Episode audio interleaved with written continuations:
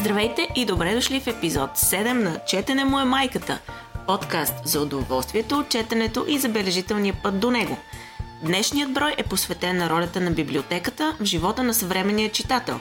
На гостя ни е Надежда Груева, директор на Старозагорската регионална библиотека, която с огнен меч разсича митове и заблуди, свързани с библиотеката и хвърля светлина по неочаквано интересни въпроси. Като например, че в Старозагорската библиотека може да се ожениш или да намериш библиотерапевт и не само.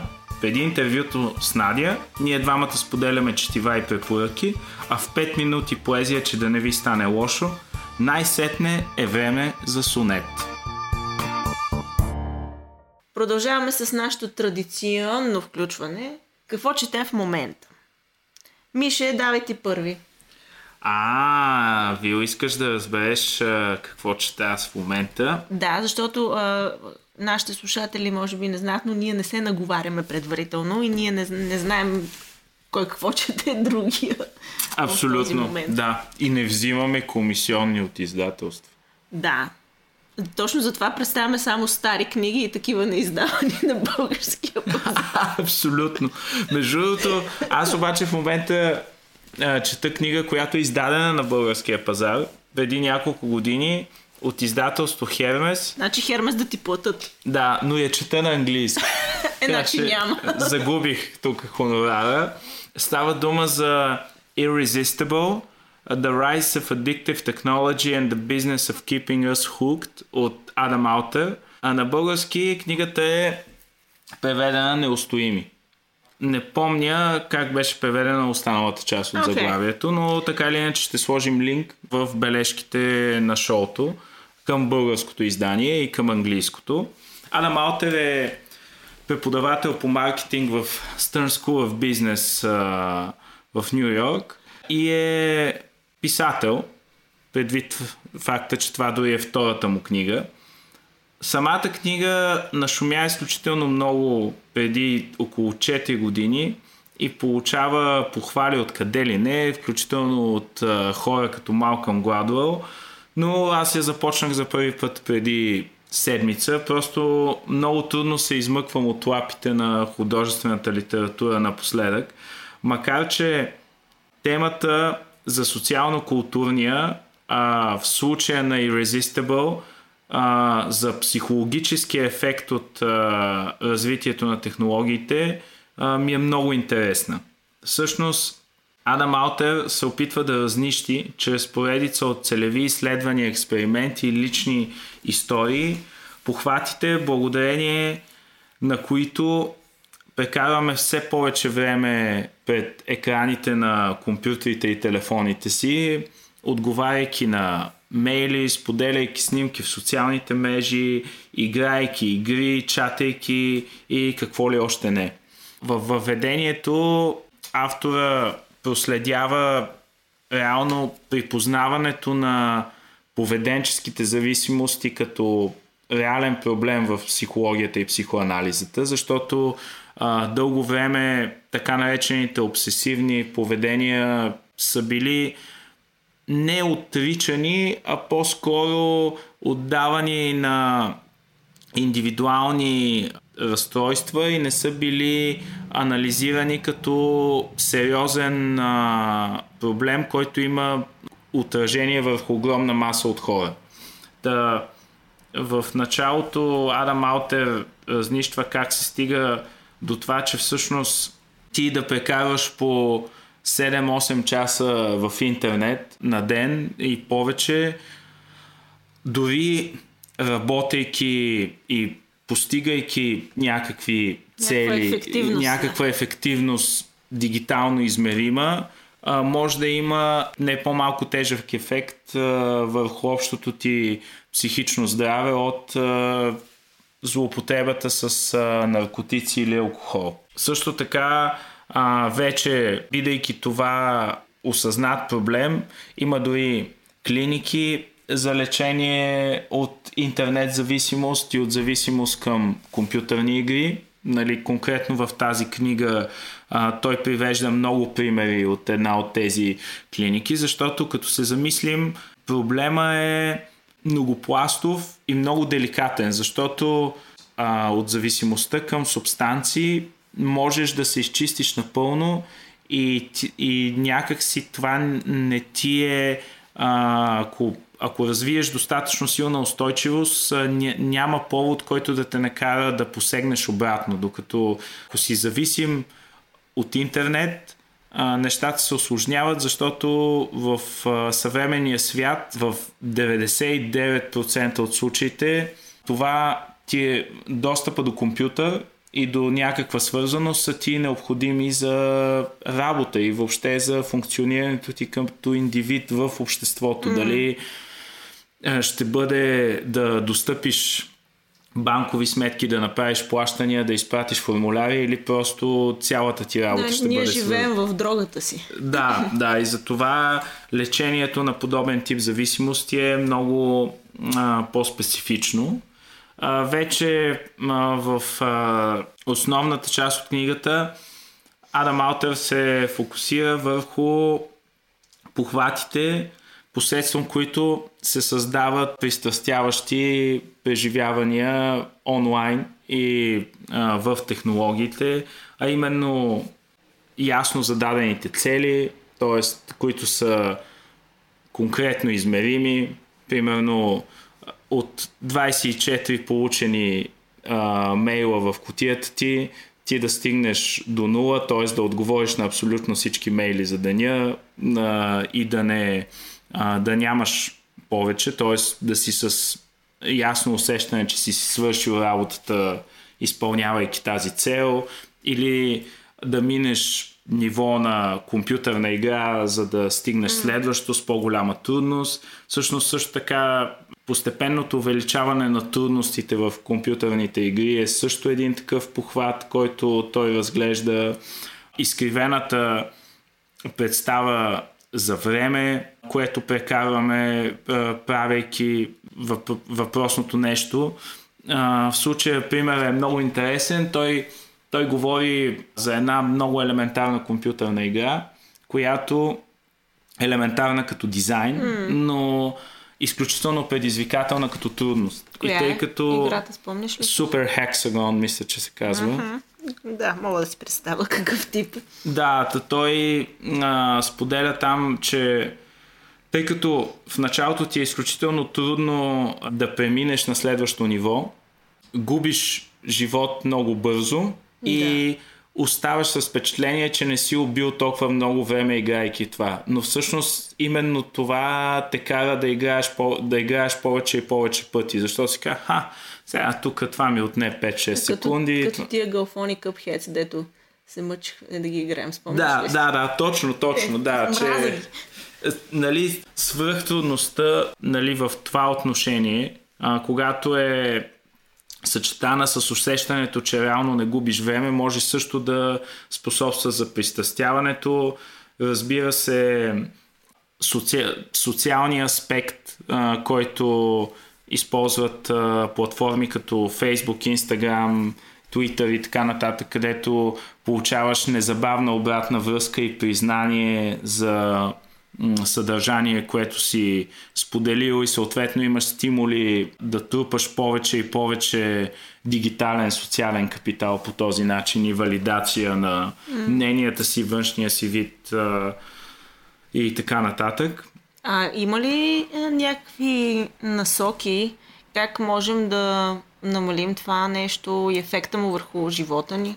Ами, честно казано, в момента съм на тази част от книгата не мога да, да вляза в по-голяма конкретика, защото съм в началото. Това е третата част от книгата, където автор се опитва да даде препоръки как а, да не развием подобни а, зависимости или как да ги ограничим нали, в, най, в най-добрия случай.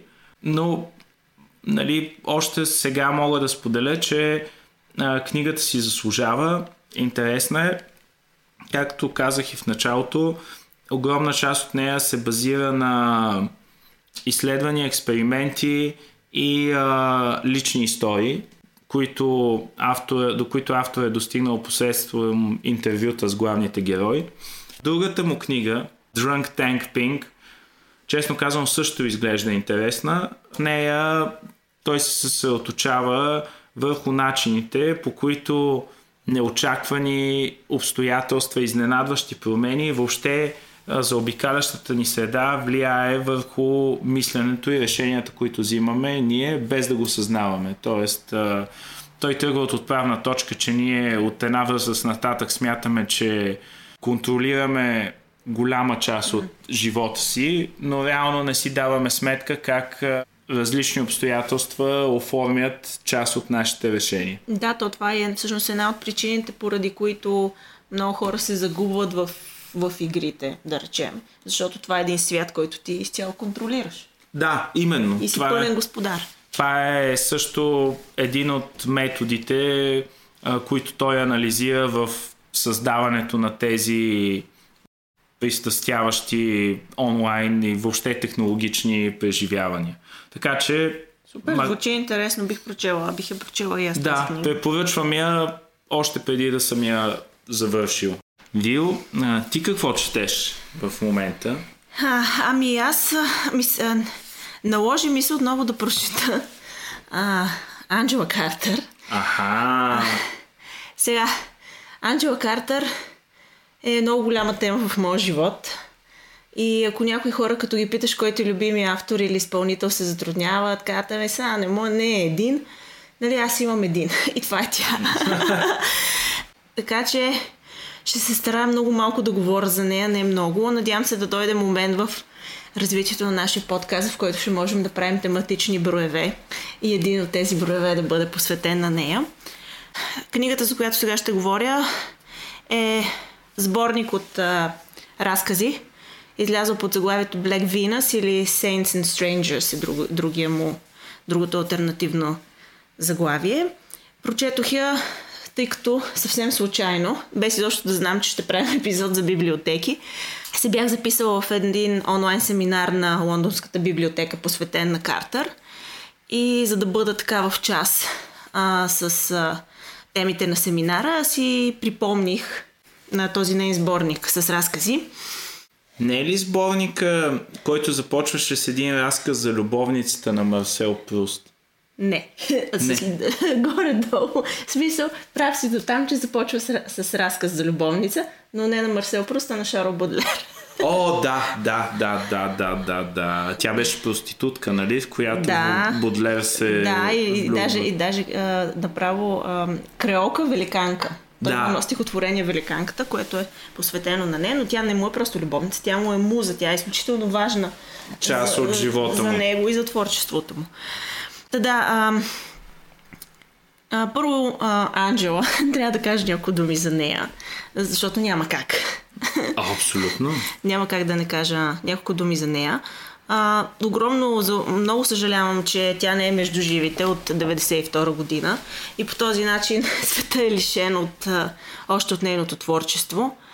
А, за мен тя е автора, в, в чието писане аз напълно се разтварям и се побирам и събирам и изобщо не знам, имаш ли ти такива преживявания с някои автори, просто докато ги четеш и се едно това нещо е твое, се едно си част от от, от автора, от думите му, от текста му, от всичко. В смисъл, случва се някакво такова много, много силно проникване, хм. когато я чета. И пълно потапяне. Тя ми е любима по много причини и сега какво е толкова специалното? Първото нещо, което може би искам да кажа, е, че тя е преведена на български. Да. Има три а, нейни текста, които може да прочетете в превод. А, първото е а, сборника The Bloody Chamber, който е излязъл под заглавие Кървавата шапчица в превод на Ирина Цанова, издателство Сиела. Не съм чела този превод, така че не знам как е. Надявам се да е добре. Другата книга, която съществува и в която и аз съм намесена е Адските машини за желание на доктор Хофман или The Infernal Desire Machines в Доктор Хофман, а, преведена от Аги Уигов и, и издадена от издателство Алтер. Аз съм редактор на този превод. Mm-hmm. Така че ако нещо там е лошо, мен трябва да ме биете, а не Ангел. Да, който... пък Ангел ни гостува в а, първия епизод на подкаста. Да, това е изключително труден текст. Изключително труден текст и когато го четях, в, в оригинал и си казах, как, как това може да бъде преведено? И когато Ангел ми каза, че ще го превежда и ме покани да съм му редактор, мен ме беше страх дори да съм му редактор. Ангел, между другото, е превел и Wise Children, Умни деца. Пак на издателство Аутера. Това е един от по-късните а, романи, не толкова психарски, психиделични. Това всъщност, което, за което тя пише е а, а, теми, които са свързани с свръхестественото, с фантастичното, а, тъмни теми, модерна готика, много разточителна проза, много сексуално експлицитна, едновременно с това хирургична и супер детайлна. Просто да четеш Анджела Картер за мен е едновременно неудобство и награда. Първо ти е неудобно от от темите, от идеите й, от силата й, от а, графичността на езика, на езика й. Ако си писател, според мен ти е още по-неудобно от силата на гласа й и от самоувереността, с която тя пише, от липсата на каквото и да било усилие. А наградата, разбира се, е в удоволствието от думите й, а, които тя бродира с кръвоносни съдове, а не с конци, така че гледката е едновременно стряскаща и привлекателна. Та, за мен е способността да изправиш читателя на ръба на ножа е изключителното майсторство и Анджела това го прави. Тя е много критикувана, най-често заради това, че писането е така по-претенциозно, с една така интелектуална претенция, претенция за ерудиция, освен това лексикална ексцесия, изобщо всичко при нея е свръх. И обаче, както тя самата казва, тук съм си превела един нейн цитат, наистина много ми се иска да бях имала смелостта, енергията и така нататък да пиша за хора, които се борят с здравната система, да речем. Но ги нямам. Това са скучни неща. А аз съм човек с художествени претенции. Да, пиша надута, пурпурна и самовлюбена проза. Ей, so fucking what? Да. Точно така, Анджела. Та, Black Venus, връщам се обратно към сборника с разкази, е публикувана през 1985 година и представлява 8 странни приказни истории, посветени на реални личности и легендарни фигури, като най-често това са жени. Анджела много обича да си играе с митове и стереотипи, да ги разбива и от развалините да извади някакъв неподозиран диамант, който да облече в чувствена, интелектуална хипнотизираща проза, всичко, което аз обожавам и направо се разтапям. а, героите в а, тези истории са, както Миша ти спомена в началото, Жан Дювал, това е музата на Будлер – в друг от разказите пък се срещаме с майката на Едгар Алан По, която е актриса. Така супер много ми хареса нейния прочит на а, историята за Лизи Бордан. А, да. Една стара мома, която насича с брадва майка си и баща си. И е станала на така известна в англоязичния свят с една прочута детска песничка Лизи Бордан with an axe gave her father 40 wax и така да, нататък. Да, да, абсолютно. Тя е вдъхновител така и на творчеството на някои метал групи.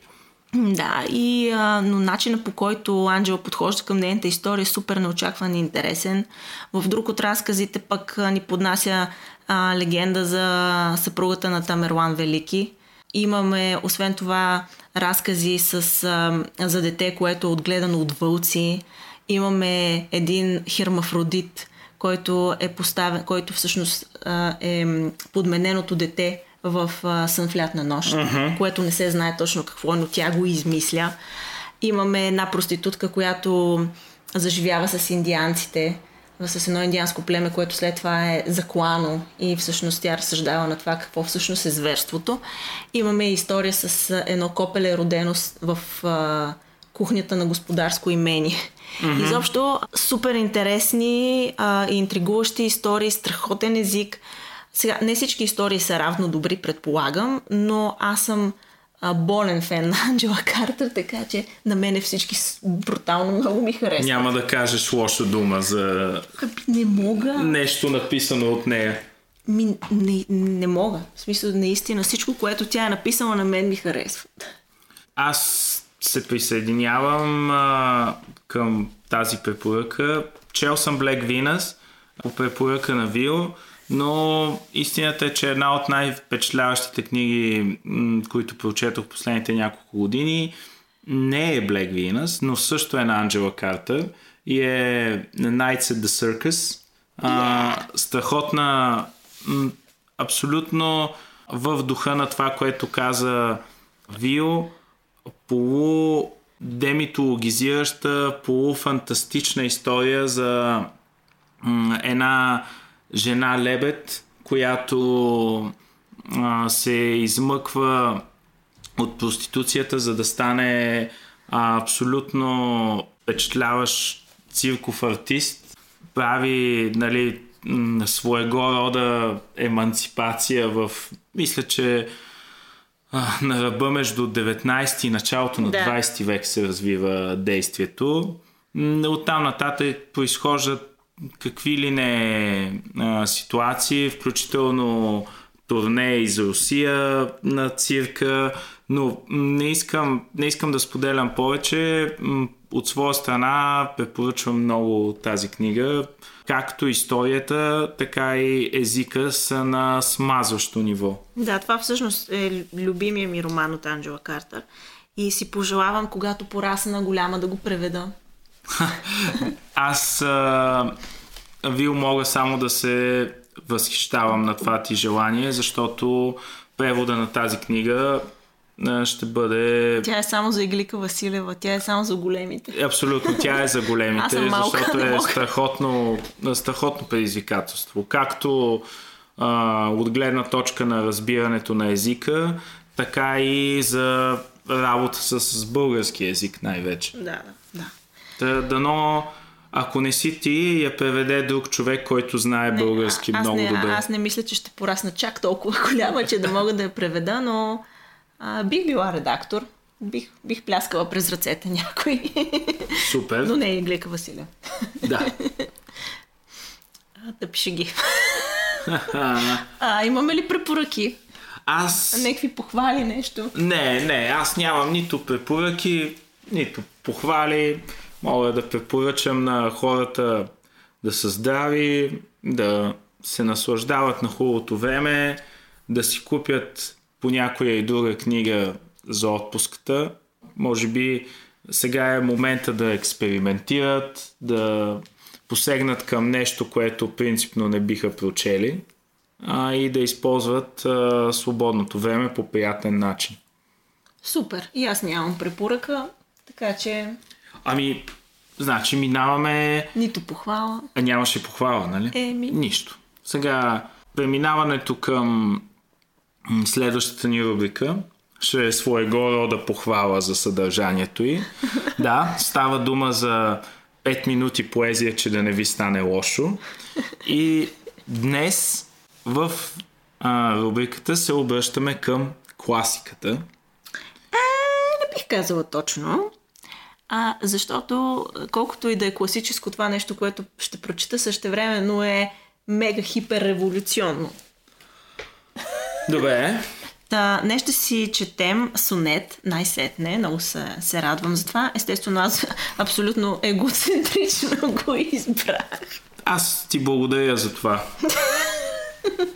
А, но да, но темата за библиотеките някак си ме отведе в а, размисли за Шекспир, пък темата за Анджела Картер пък ме отведе в едни други по-корпорални размисли. И така, за днешното издание на 5 минути поезия, че да не ви стане лошо, избрах да ви прочета 136 сонет от Уилям Шекспир.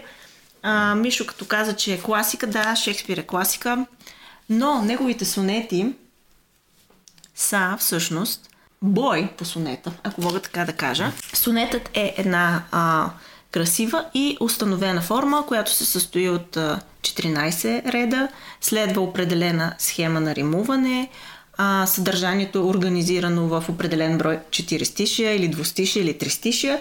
В случая на английския сонет това са 3 четиристишия и едно двустишие за финал. И всъщност какво прави Шекспир с сонета? А, той има 157 сонета, които са публикувани заедно и излизат през 1609 година. Неговите сонети са изключително интересни, защото те сами по себе си също могат да бъдат разглеждани като една пиеса, в която има 4 действащи лица. А, красивия младеж, поета, поета съперник и тъмната дама. Какво прави всъщност Шекспир с сонета, който е внос от Италия, и сладурчетата Петрарка и Данте са се упражнявали най- най-вече в него. Сър Томас Уайт го внася в, в Англия и когато достига до Шекспир, той променя малко формата му. Нали, а, английския сонет е различен от, от италианския като форма. Пак е 14 реда. Но това, което прави Шекспир най-вече е да взриви съдържанието му, защото до този момент сонетите са били както а, стегнати като форма, така и като съдържание. Обикновено това е било стихотворение, което превъзнася физическите и морални и благородни качества на една дама. А, винаги косите и са руси, а, бузите са и розови, зъбите са и бисерни, гласа е песен на планински ручей и така нататък. Тя е един недостижим божествен образ, към който поета се стреми, нали, но е, е ясно, че този стремеж а, няма как да бъде успешен. Това, което Шекспир прави, първо е да посвети своите сонети на мъж. 126 от 157 сонета на Шекспир са посветени на красивия младеж, който не се знае точно кой е. Има а, някакви предположения, че е някой от неговите покровители. Но освен а, това, той пише сонети и посветени на така наречената тъмна дама, която също не се знае коя е, The Dark Lady. С точност не се знае, пак има предположения, в които а, отново а, изменя нещата така, че дамата на, за която се говори в, в сонета, нито е с златни коси, а напротив косите й са черни, а, тя не ходи като нимфа, просто си стъпва като една нормална жена, а, очите й не са слънца и така нататък. А, та, сонета, който избрах днес да прочета е 136 сонет. Той е посветен на The Dark Lady, на тъмната дама. Много ми харесва, защото в него а, се играе на много нива с думата will на английски, която му, освен а, воля, желание, включително сексуално, може да означава и някои гениталии, Аха! А разбира се означава и името на самия Шекспир Уил. Чета от е- едно изключително красиво издание на университетското издателство Свети Климент Охридски, а, двуезично, в превод на професор Евгения Панчева. Много ми харесва изданието, защото на едната страница са сонетите на английски, от другата страна е превода на професор Панчева, който на мен изключително много ми харесва. Пак както с Анджела Картер, винаги съм се чудила за Бога как се превежда това и ето, че тя ми показа как. И ми харесва. Наистина, к- когато не, много харесвам нещо в оригинал, ми е трудно да харесам превода му, но в този случай превод изключително много ми харесва. Та така, ето го този многопластов 136 сонет. Да го чуем. Душата ти, щом близостта ми стряска. Това бе моята воля, прошепни. Тя знае, срещаш волята си с ласка. Любов, с любов молбата изпълни и ще те пълня с воля до насита, с воли пълна, аз една от тях. Сред многото едното се зачита, закръгла нула просто, проумях. О, нека да се скрие в множеството, макар и за едно да съм броен. За нищо има и вътре в теб едното, щом прави нещо твоята нула с мен. Аз воля съм и в името си скрил. Обичай ме, защото съм уил. Както видя, ос- освен това има и някаква много тежка математика отдолу, която Да. трудно може да бъде схваната на пръв прочит. Така че сонета ще си го напишем в бележките към подкаста, за да може който иска да вникне по- по-дълбоко да, да си го прочете отново, коя е тази единица, кое е множеството, коя е тази нула и изобщо какво става това, 10 ли е, 100 ли е, кое е това число. И аз се обърках, но а, също като нашите слушатели ще прочета повторно този сонет а, след края на записа и ще помисля върху аритметичната страна в него. Ами да, ето ти, нали, искаше максимално интелектуално предизвикателство. Те ти. Ето, да, абсолютно. А сега с а, чиста съвест и а, заведени интелектуално се впускаме в основната тема на днешния епизод на подкаста, а именно бъдещето и настоящето на библиотеките, за които ще си говорим с нашия гост Надя Груева.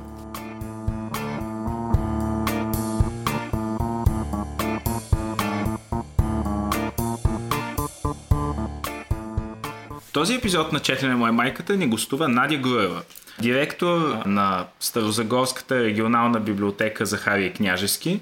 Супер интересния, поне за нас двамата разговор, но вярваме, че ще бъде такъв и за вас. Научаваме повече за библиотекарската професия и драконите, с които тя се бори, какво има в дебрите на библиотеката, какво се прави и какво може да се прави в нея, какви съкровища се крият а, из рафтовете, що е библиотерапевт и още и още и още. Преди това обаче няколко думи за нашия гост.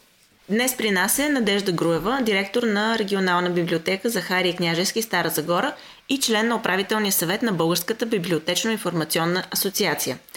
Чете и работи с книги през целия си съзнателен живот. В личен план приема книгата като средство за почивка и откъсване от ежедневието, но отделя част от свободното си време и на некомерциалното кино и музиката. В професионален план Надя работи активно за възприемането на книгите като надежни източници на информация, организиран процес на комуникация с хората и елемент от превръщането на библиотеките в съвременни обществени центрове за знание и култура. Както и трябва да бъде. Абсолютно. И сега пълен напред към нашия разговор. Четене му е майката. Та-та. Четене му е майката. А, ще започнем а, с един, поред нас, доста стандартен въпрос, а именно, Наде, по твои наблюдения, конкретно в а, Старозагорската библиотека, а и на база проучванията на асоциацията, кои услуги на библиотеките се използват най-често от читателите в днешно време? За какво най-обикновено те идват да търсят съдействие? Здравейте и от мен. Първо да ви благодаря за поканата да участвам в това предаване, за, свързано с четени и библиотеки. Относно въпроса, българите винаги са имали високи изисквания към своите библиотеки и представата им обикновено и традиционно се свързва с това, че библиотеките съхраняват и опазват паметта на нацията. Но в днешно време библиотеките имат малко по-различни функции, които са свързани с посредничеството между информацията и, и хората. И затова се променят и услугите, които те предлагат. А, дигиталното роденото пък поколение има свои очаквания за библиотеките. То иска да бъде в модерни, добре оборудвани центрове за достъп до информация тук и сега. И за да отговорим на тия изисквания, ние предлагаме и различни услуги, правим опити, срещаме се с грешки, правим нови опити, но както и в миналото, така и сега Традиционното заемане на книги за дома, обаче четенето на място на вестници, списания, на периодичните издания, които се получават в една библиотека, посещенията на културни събития си остават, според мен, най-традиционните и най-ползваните услуги на гражданите. Обръщат ли се граждани към вас за а, услуги по електронен път? Голяма част от библиотеките започнаха да предлагат такива услуги. Това са услуги като Попитай библиотекаря, виртуалните справочни служби, които съществуват в целия свят, в библиотеките по света. А, но сега те намериха ново измерение. Това са електронните справките, които се правят по електронен път и съответно получаването на а, материали от читателите по електронен път. А, така, голямо развитие в последните години придоби услугата Моята библиотека, която се предлага от голяма част от а, българските библиотеки, свързани с а, да може читателя с своя идентификационен номер да влезе онлайн, да провери какво, какви книги дължи, да ги презапише или пък да направи заявка за нови такива материали по електронен път. Съответно, тези справки се, тези записи се обработват от библиотека и, и така се а, спестява идването на читателя до библиотеката. А, спомена, че библиотеките са а, хранилища на памет. Те са не само на памет, а най-вероятно и на големи съкровища. Много ми е интересно, ако можеш да споделиш а, за нашите слушатели, какво има в библиотеките, което го няма никъде другаде, което не може да се открие нито в книжарница, дори и в интернет. Много е трудно да се каже какво не може да бъде намерено в интернет. Но със сигурност в библиотеката можеш да провериш достоверността на това, което си намерил в интернет. Но библиотеките са, например, места, където хората, които нямат компютри, които може би нямат интернет връзка, могат да бъдат онлайн. Има и други начини, чрез които ние показваме е, различното и уникалното на библиотеките. Например, това са инициативите Една нощ в библиотеката. В много библиотеки в България това се случва, в която децата, освен пренощуват в библиотеката, и в която освен, че те са слушатели, са и читатели, разказвачи, и детективи. Друго, което е различно, ами различно са библиотекарите, които са в библиотеките. Не знам дали а, сте чували и дали знаете нещо повече за библиотерапията за това, че вече в България има около 100 подготвени такива консултанти по библиотерапия, които са библиотекари. Разбира се, те нямат никакви претенции да са психолози или нещо друго. Но а, започнахме да правим курсове в българските библиотеки, да се връщаме към този метод. А може ли да разкажеш малко повече за библиотерапията, Какво? защото това е сравнително нов термин. Аз съм го срещала а, и забелязвам, че в, а, така, в други държави все повече се разпространява като професия дори. Така е. А, то може да бъде и професия. А, и в така, може би трябва да започнем още от библиотеките на Рамзес II, където на входа е пишело аптека за душата. Хващайки се за тези думи, може да се развие теорията за библиотерапията, а, по-късно този метод се развива в Русия, в Америка много активно. В България малко му бяхме обърнали гъб, малко го бяхме подценили, защото човек си казва какво пък една книга ще ми помогне. Нали, как една книга ще ми помогне. А това всъщност е, поправиме ако греша, предписване да го кажем в кавички, на определен вид литература, която да помогне на човек да се справи с някакво емоционално състояние. Точно така. И това става, ако ние го правим в ежедневната си работа съвсем неосъзнато и ем, не толкова задълбочено при отговори на въпроси какво да чета сега или какво бихте ми препоръчали. А консултантите по библиотерапия провеждат така един по-задълбочен разговор. Те трябва да бъдат потърсени от човека, който иска да бъде консултиран а, и в този разговор се стига до точно до предписване на а, някаква литература, която да бъде подходяща за човека в конкретния момент от живота му, като Държа да подчертая, че това е художествена литература и няма нищо общо с книгите за самопомощ или психологически труд, научни трудове по психология.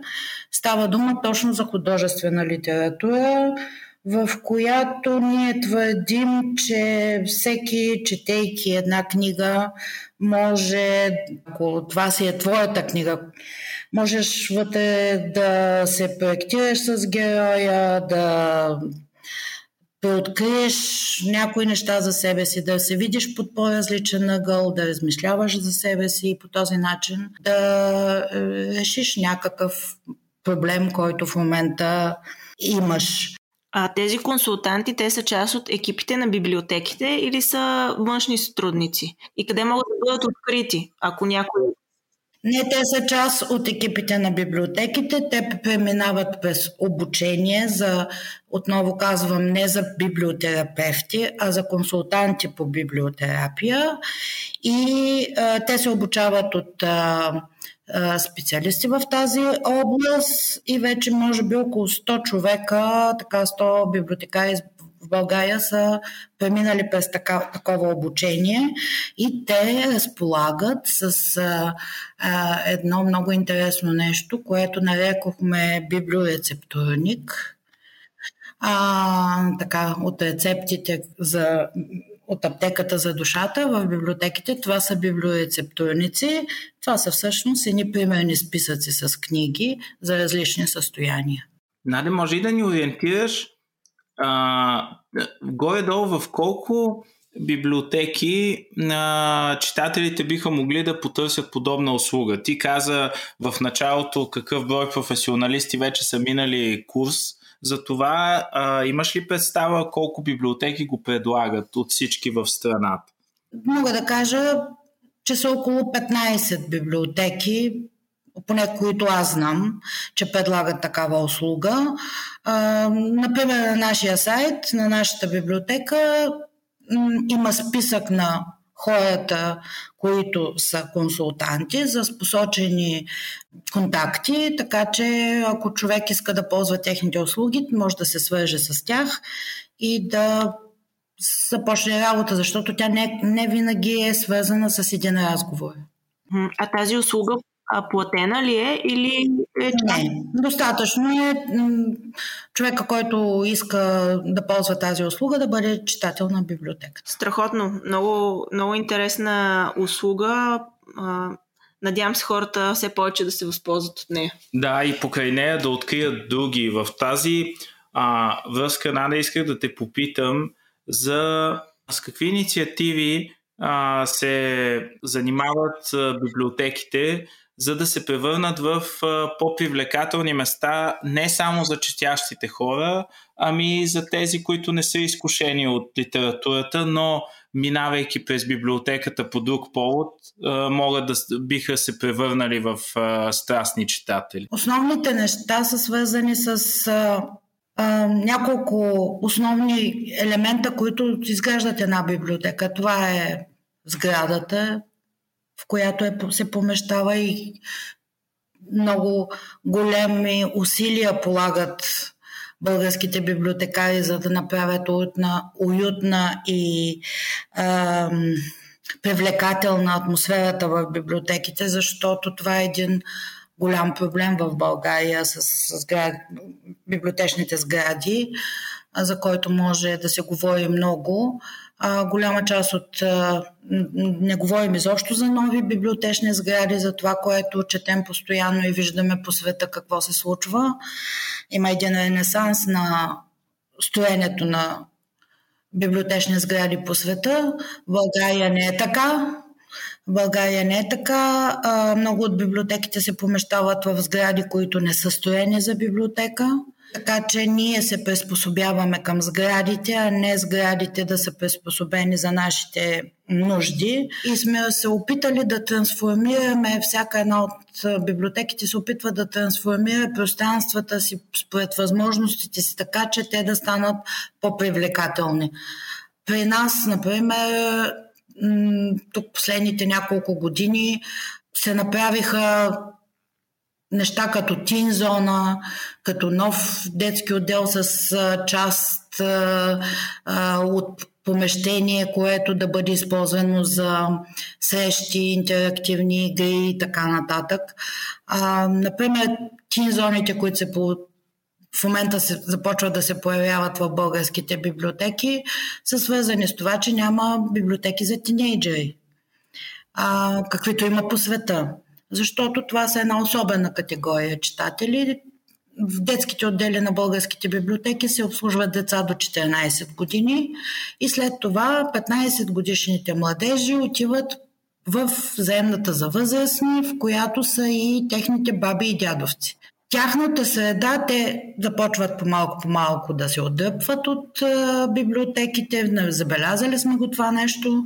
И а, така, опитахме се да създадем такива зони и те започват вече да се появяват, като се опитваме да ги правим и зони, в които са направени според техните изисквания и съответно се управляват и от тях. Има зони за тинейджери, в които е забранено за възрастни. Супер!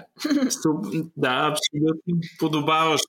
Така че ето това е един, един от начините, защото това го няма в нашите библиотеки. Няма ги новите сгради с новите условия, които са подходящи за тях. Всичко останало е свързано с ресурсите и с услугите, които полагам, предлагаме. Ресурсите, които биха привлекли това поколение. Защото започнах да говоря, например, за тинейджери. Много е голяма темата, за да говорим за всички потенциални читатели. Но тинейджер иска да бъде обслужен тук и сега, иска електронни книги, иска аудиокниги. Да, но българските библиотеки не ги предлагат. Българските библиотеки имат четци, имат електронни книги в ресурсите си, но не е уреден статута за това те да могат да бъдат заемани и ползвани в дома на лично устройство. И това е един разговор, който трябва да се води в България, трябва да продължи да се развива, така че българските библиотеки да, да могат да предлагат тези услуги. А това, Наде, само тук отварям скоба, е разговор, в който основната тежест е в издателствата и носителите на авторските права или има и друга страна, друг аспект от е, въпроса, който трябва да се изясни? Има в момента податки и така надежда, че е, може да бъде и държавно регулирано това с създаване на работна група, която, в която, например, аз би трябвало да съм член на тази работна група, но тя не се е събирала през тази година, за да направим някакви към Министерство на културата, за да се направят някакви стъпки в тази област, защото колкото и да... Да, в ръцете на, издателите е предимно това, но това е въпрос, който не зависи само от тях, защото трябва да се реши и законодателно това. Така, значи е, издателите не издават много електронни книги в България, защото според тях няма такова търсене, за да покрие разходите им. Например, един, един от доводите, които съм чувала. Но след като а, хартийните или печатните издания, един от най-големите потребители на тези издания са библиотеките и така помагаме и за развитието на книгоиздаването, би могъл да бъде такъв процес и с използването на електронни и аудиокниги. Но а, няма разработен такъв механизъм, по който ние да можем да закупуваме такива книги и да ги предоставяме за ползване. Е, има библиотеки, които предлагат такива услуги, но те са свързани само с книги на чужди езици, които се закупуват от Амазон или от някоя друга такава платформа. В допълнение а, към основния въпрос, който започнахме да разискваме, извън а, м- цитираните начини, по които ти, които ти спомена, че библиотеките стават по-привлекателни места за а, хората. Едно от а, нещата, които на мен ми направи впечатление много последните години – че залагате и на социалния аспект от посещението в библиотеката, т.е. там се случват много целеви семинари, сещи с писатели, дори концерти. Виждам подобни събития отразени в интернет, които са се случили в различни библиотеки.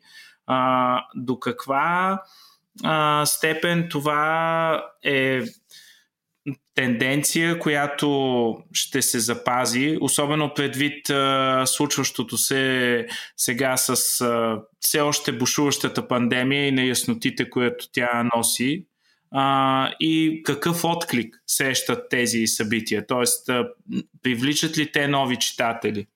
Това е една основна част от дейността на библиотеките и можете да се срещнете с най-различни събития.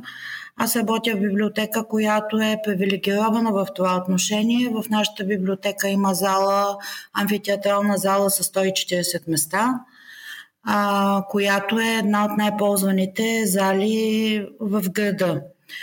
В библиотеката можете да дойдете на фестивал на новото европейско кино Златната липа, което е абсолютно безплатно. Може да погледне, погледате филми а, от а, Сини Либри, което фестивала, който гостува в Стара Загора. Можете да, да бъдете на джаз фестивал. А, можете да присъствате на конференции, на майсторски класове а, и така мога да изборя още много неща, които се случват на а, територията на библиотеката. В нашата библиотека можете да сключите и граждански брак. е, това вече е най-великото. Да, това, това е... Да съм го знаела. Това аз също бих се възползвал от тази услуга, честно казано. Заповядайте. Първите снимки на младоженците могат да бъдат до стилажа с, например, в детски отдел, защото книжките били много шарени и много красиви, или пък до рояла в залата. Но и това се случва в библиотеката. А, Тоест... Извинявам се, защото това отново много ми стана интересно. Това само вашата библиотека ли го предлага като услуга или човек може да се ожени във всяка една библиотека? Ами при нас на, на територията на библиотеката в нашия град е ритуалната зала. Аха. Аха, окей. Okay. Супер. Това е... Така че ние го казвам, че в, влизайки в библиотеката и това може да, да направите. А, така че много са различни нещата. Може да посетите курс за изучаване на някакъв език, може да посетите семинари за основи на програмирането за деца с нашите пчелички роботчета или финчета. Можете да участвате в театрална формация, може да участвате в хора на библиотекарите и така нататък. Да, тези събития предизвикват интерес, да се върна към въпроса за привличането на, на читатели. Мога да кажа, че преди миналата година а, в Говоря за 2019. А, тук имаше, през годината е имало над 300 събития с повече от 25 000 посещения. Така че а, в библиотеката може да се влезе не само за да се заемат книги, а, но това си остава все пак основна функция. За миналата година естествено, че има отлив. Не знам коя библиотека би твърдяла обратното. Имаше период, в който бяхме затворени. Една част от събитията, които са се случвали, се опитахме и успешно мисля да направим в онлайн среда. Проведоха се първите срещи онлайн с автори, конкурси, състезания. Един, една голяма инициатива като маратона, националния маратон на четенето, който се провежда през април месец всяка година от доста години в България свързан с а, Световния ден на книгата 23 април. Голяма част от събитията бяха онлайн ориентирани и си имаха своите посетители. Но библиотеките са си, със своята социална функция са си направени за това да посещат читателите си на място и нищо не може да измести тази функция, според мен. Аз, честно казано, се чувствам много глупаво, че не знам за всички тези многобройни неща, които всъщност се случват в, в библиотеките а, и трябва спешно да си попълни знанията, макар че все пак съм от хората, които ходят в, в библиотеки. А, може би трябва да се позасили комуникацията на тези неща и да достига до повече хора. А, любопитно ми е да, да те попитам и как си партнирате конкретно с училищата, защото а, раз, разисквахме тази тема в предния епизод на подкаста с преподавател по български язик и литература от а, Софийска гимназия, тъй като в един момент в училище програмата за децата става така по-тежка, за, с задължителен характер и много от тях се отказват от книгите и от четенето. Вие конкретно имате ли някакви общи инициативи или такива, които са създадени специално за ученици? Освен посещенията при нас, които са на цели класове, тук се правят празници на буквите, отбелязват се Деня на земята, прави се нощ на прилепите заедно с отделни училища. Има много изложби на деца, в които се показва детско творчество, така наречените ни изяви от деца за деца на школи по стъклопис, създават се книжки на отделни а, класове, които се представят тук в библиотеката. А, но всичко това е, има и изнесени посещения от библиотекарите в училищата, особено в училища, в които няма училищни библиотеки, а положението на училищните библиотеки в България не е много добро. Мога да изредя много други инициативи, които са съвместни между а, училища, детски градини и библиотеки, но през миналата година а, бе подписано и на държавно ниво споразумение между, между Министерство на културата и Министерство на образованието, в резултат на което беше дадена възможност на училищата да кандидатстват с проекти а, по програма Библиотеките като образователна среда. Това институционализира до някъде част от отношенията ни, но много по-силна е връзката, която имаме в, граден, в граденото през годините партньорство. Мога да дам и друг пример, който ми идва в момента на ума, че има училища в Стара Загоя, които избират да раздават дипломите на завършващите ученици в сградата на библиотеката. И за това за нас е чест. Определено и такъв тържествен, за подобен тържествен момент, наистина сградата на библиотеката е подобаващо място. Аз сега иска да, искам да насоча разговора в едни малко а, в една по-деликатна траектория и тя е свързана най-вече с а, трудностите и предизвикателствата, пред които са изправени библиотеките. Кои са най-големите от тях а, според теб и а, според а, това, което сте дискутирали с а, твоите колеги през а, годините?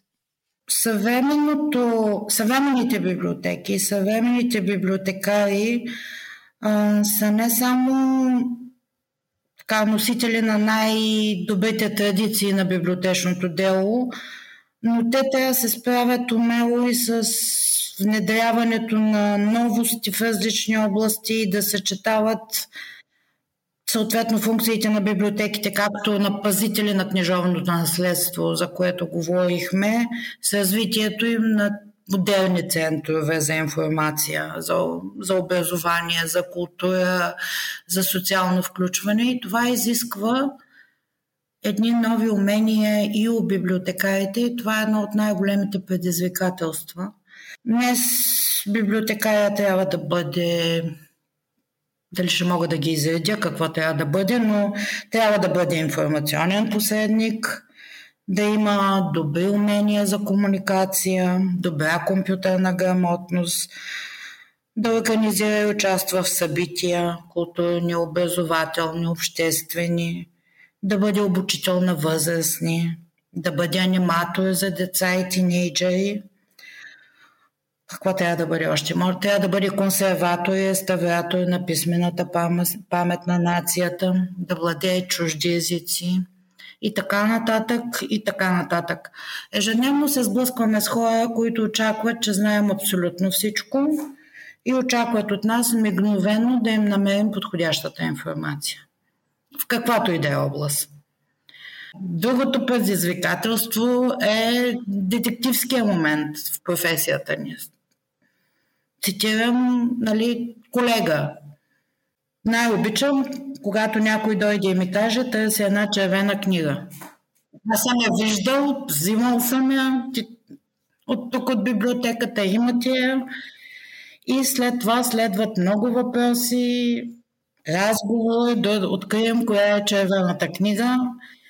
Сигурно няма библиотекар, който да не е търсил книги във всякакви цветове и размери.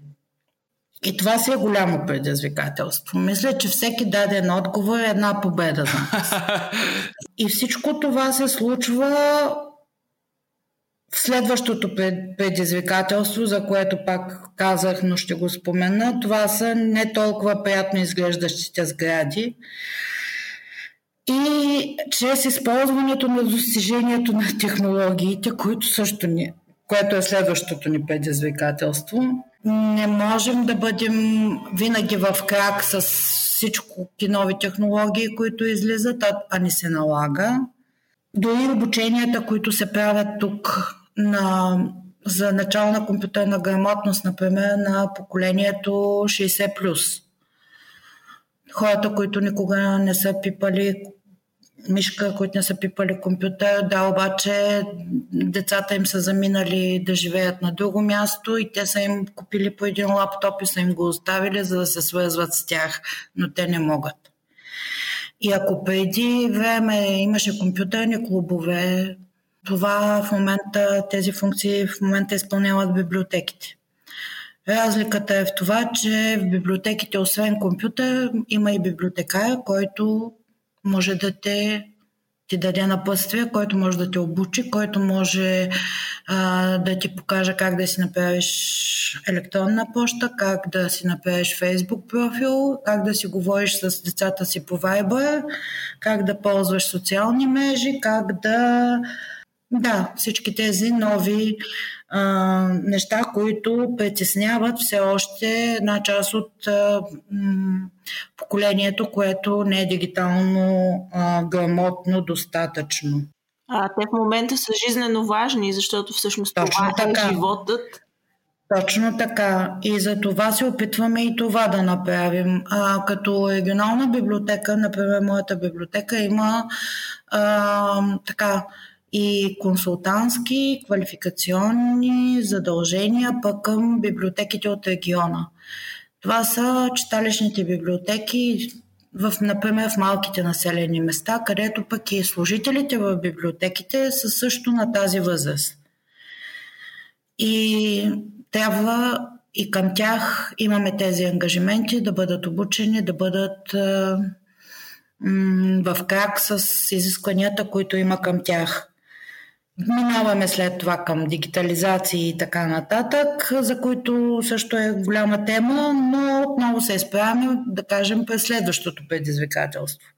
Сложните и променящите се закони за авторско право, сродните му права и уверението, че нашите потребители използват цифровите елементи законно, и така нататък, и така нататък. Предлагам ви да спре до там. До тук може би с предизвикателствата, защото те са много и са ежедневни пред нас.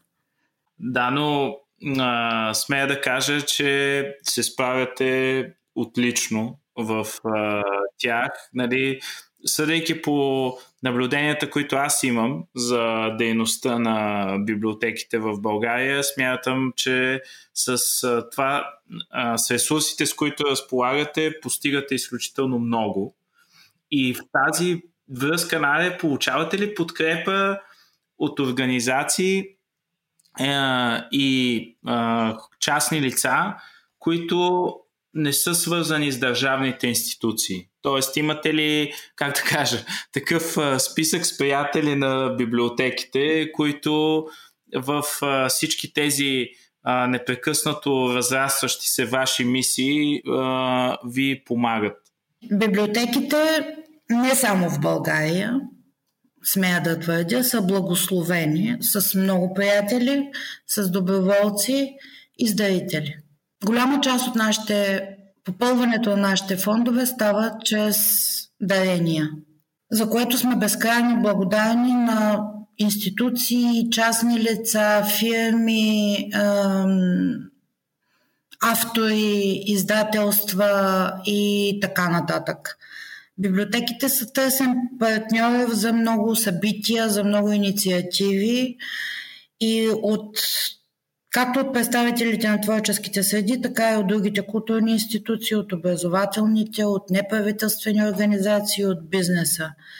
И може би да дам и някакъв пример. Най-големият, най-големият дарител през годините на моята библиотека е компанията Контур Глобал Марица Изток 3.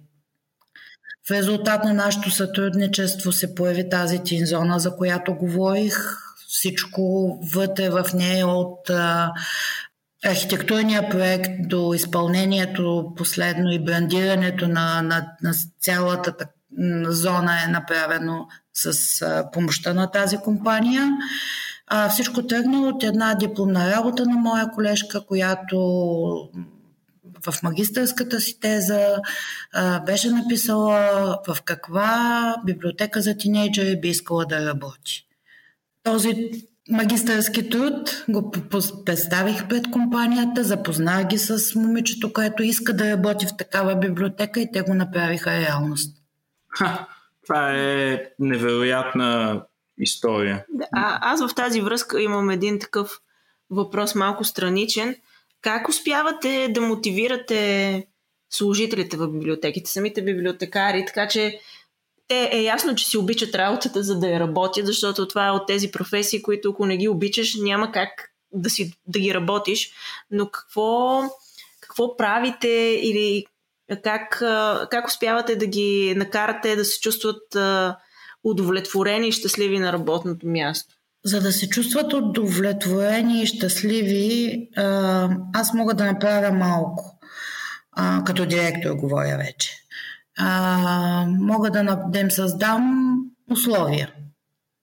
Чисто битови, битовите условия и възможност да реализират идеите си.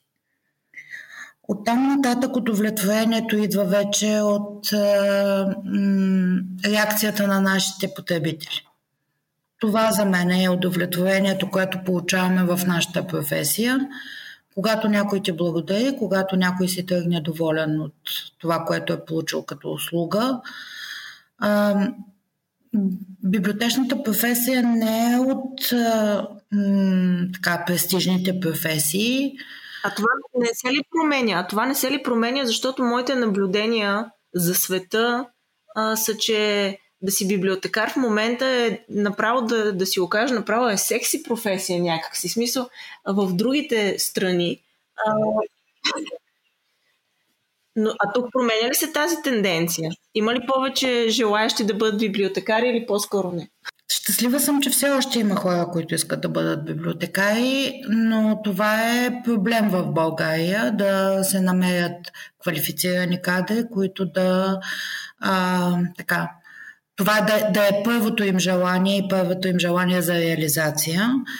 Просто трябва да си обичаш професията. Да, основното изискване е да, да имаш, да, да имаш, да си читател, да, си, да имаш отношение към книгите, за да бъдеш добър библиотекар, но в ежедневната им работа те се сблъскват с толкова други неща, които пък а, правят тая професия много по-интересна, защото всеки ден е различен, общуването с различни хора, всички тези събития, които се случват, а, различните неща, които трябва да проявиш от своите качества за всяка една от ангажиментите, за всеки един от ангажиментите, които имаш, я правят много интересна. Наде, кои са най-големите заблуди, свързани с библиотеките? Били те в общественото пространство витаещи или такива, които си чувала в частни разговори, примерно, с а, твои познати? Да, аз мога да си представя някой, например, че са скучни, че са за стари хора, а, че младите нямат място там, а, че не са дигитални. Точно така.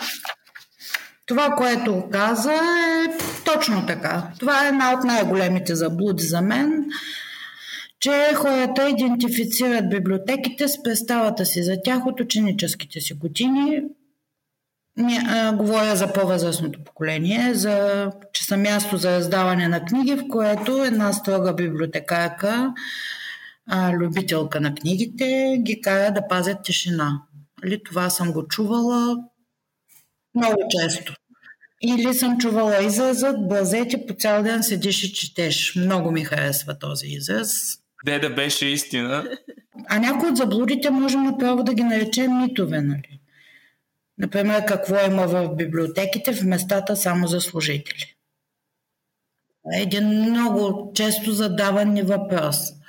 Какво има в този отдел редки и ценни? А децата стигат до там, че да, пипа, да ни питат дали се пипа само с ръкавици и защо и дали там няма а, книги с, с магически възможности. А щом не са достъпни, нали, щом има места, които са недостъпни за читатели, а не може в една библиотека всичко да е на свободен достъп. Говоря за българска, има такива по света, където всичко е за, на свободен достъп, но при нас не е. И това предизвиква митология.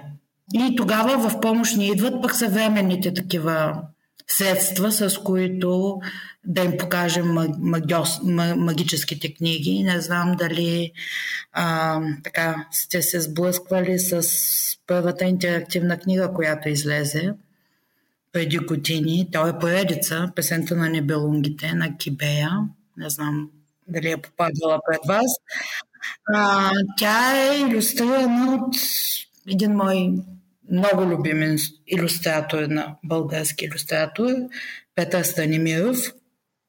А, и с ползвайки приложение, можем с мобилно устройство да накараме героите да оживеят. Аха, това е с добавена реалност. Да, така точно да така. И така магическите книги, които са затворени някъде из... А, всички се представят, че са в мазето. А, при нас са на четвъртия етаж, ги разочароваме.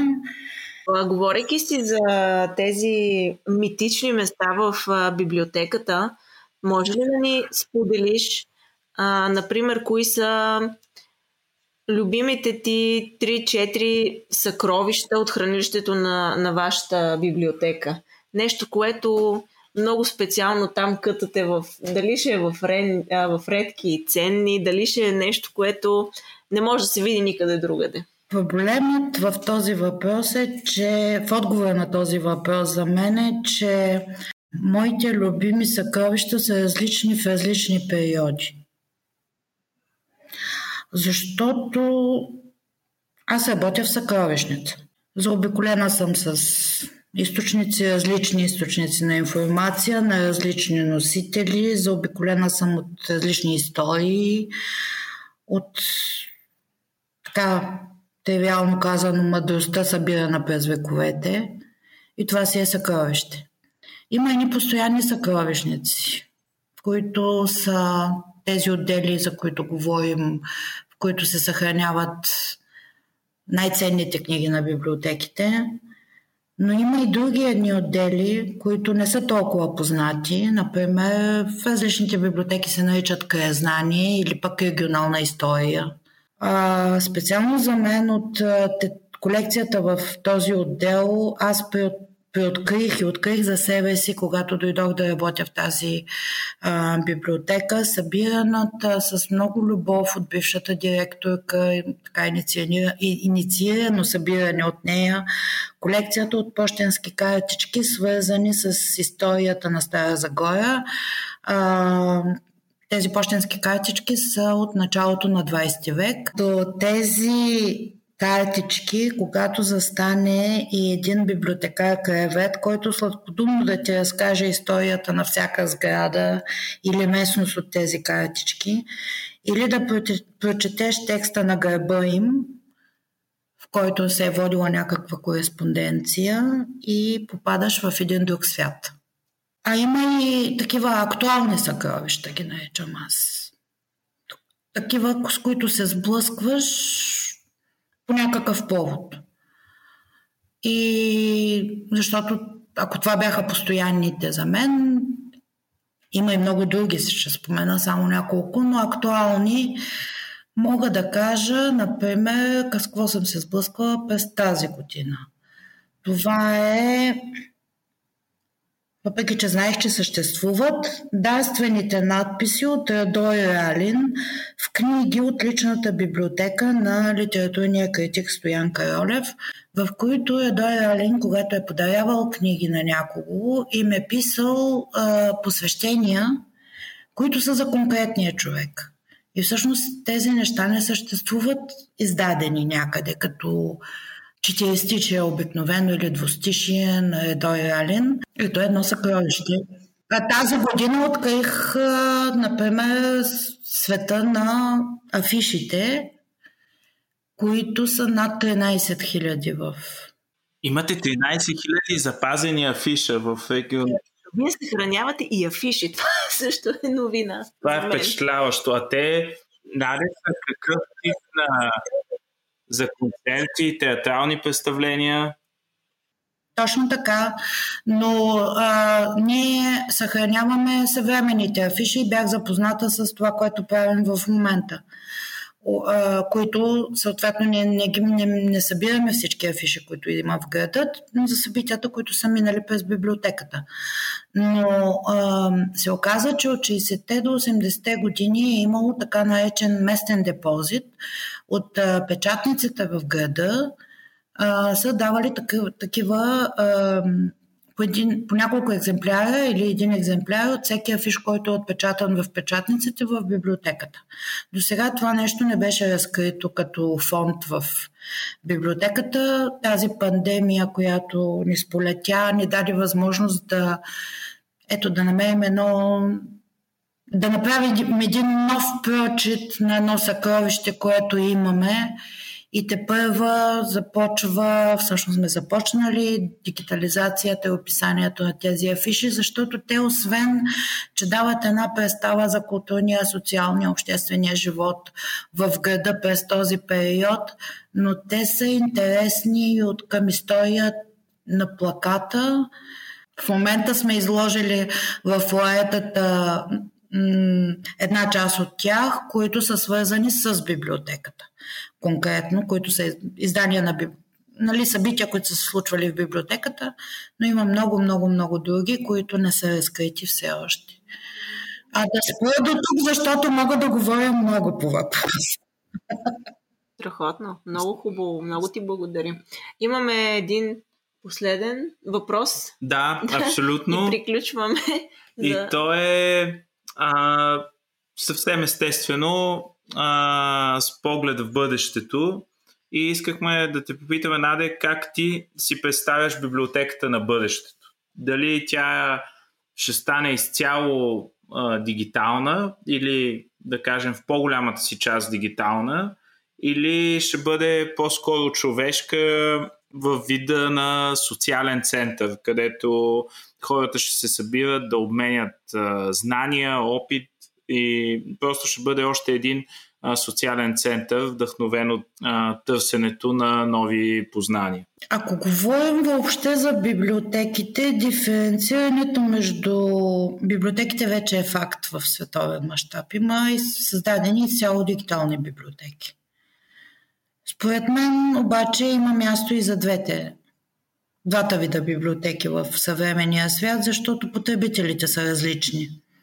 Техните интереси са различни и възможностите им за достъп също са различни. А ценността на една библиотека се измерва в ползването й. Тя, ако не е ползвана или една книга е жива, също докато се ползва и докато се чете. Не е възможно, според мен, в малко населено място, в малките населени места вече ще се върна в България, библиотеката да не е човешка и да не е социална. Тя понякога е единственото място, където хората могат да се събират и да общуват. Все пак мисля, че бъдещето е на хибридните библиотеки. На тези, които са комбинация от традиционните печатни материали, като книги, вестници, списания, както и от тези, които м- така са с някой с преходен, някой с непреходен характер в нашите библиотеки, като плочи, а, касети, а, дискове и така нататък, както и на електронно базирани материали, като и електронни списания, електронни книги, защо не и аудиокниги. Всичко това виждам като бъдеще на библиотеката в една хибридна цялост, защото и това го виждам като бъдещето на българските библиотеки от ранга на регионалните библиотеки. Може би ще се появят и в България само дигитални библиотеки. Може би, няма как може би да не се мини и без това, но не мисля, че българският читател и българският потребител е готов за това. Се присъединявам се към теб, защото а, предвид факта, че има наши връзници, които смея да кажа, че са с двата крака и двете ръце в дигиталната епоха, се изненадват, че в библиотеката има електронни услуги, че библиотеките имат електронни каталози на вебсайтовете си, където те могат да проверят дали дадена книга присъства в фонда преди да отидат. А, нали, подкрепя, според мен, казаното от теб, че тук подобна, подобна трансформация ще отнеме време. И въобще стъпката към изцяло дигитална библиотека е далеч. Да, но тя би могла да има своите потребители, но те няма да, бъдат, да бъде масово ползването, както на обществените библиотеки в а, а, момента. А, това, че много хора не знаят, че ние предлагаме това, тези услуги, една голяма част от заслугата в кавички е наша. Някак си ние не успяваме да покажем нашите възможности по най-удачния начин, така мисля така мисля аз и да достигнем до, до всички потенциални потребители. Аде на теб много ти благодарим за отделеното време и супер интересните неща, които да, ни разказа. Аз съм буквално зашеметена от нещата, които научих в този разговор. Пак казвам, чувствам се много глупаво, че не ги знам, като четящ човек и дори ползвател на библиотеки. Даже много би ми се искало, ако можем някакси да помогнем за това инициативите и изобщо всичко, което правите, да стига до повече хора. Да, абсолютно. И аз много ви благодаря за проявения интерес, за добрите думи, които казахте и за библиотеките, и за библиотекарите. И това е едно допълнение към въпроса, който ме, попитахте за подкрепата. Ето днес получаваме подкрепа, като си говорим за библиотеките от един млад подкаст с едни млади хора, влюбени в четенето, Вили и Мишо, така че значи имаме и бъдеще. О, със сигурност имате бъдеще, Наде, и а, се надявам просто да сме предизвикали интереса на повече от нашите слушатели да потърсят услугите, както на твоята библиотека, така и на всяка регионална читалищна библиотека или градска в, насякъде в България. Толкова от нас в този епизод на Четене му е майката. Благодарим ви, че ни слушате и че даже ни се радвате без да сте ни роднини. Събираме предложения, препоръки и обратни връзки всякакви по мейл, фейсбук и инстаграм. А мейла е четене му е майката с лято на шлокавица at gmail.com До следващото четене. До следващото четене. Чао! Така. Рекваме вече. Да. А дали? Има ни. Има ни.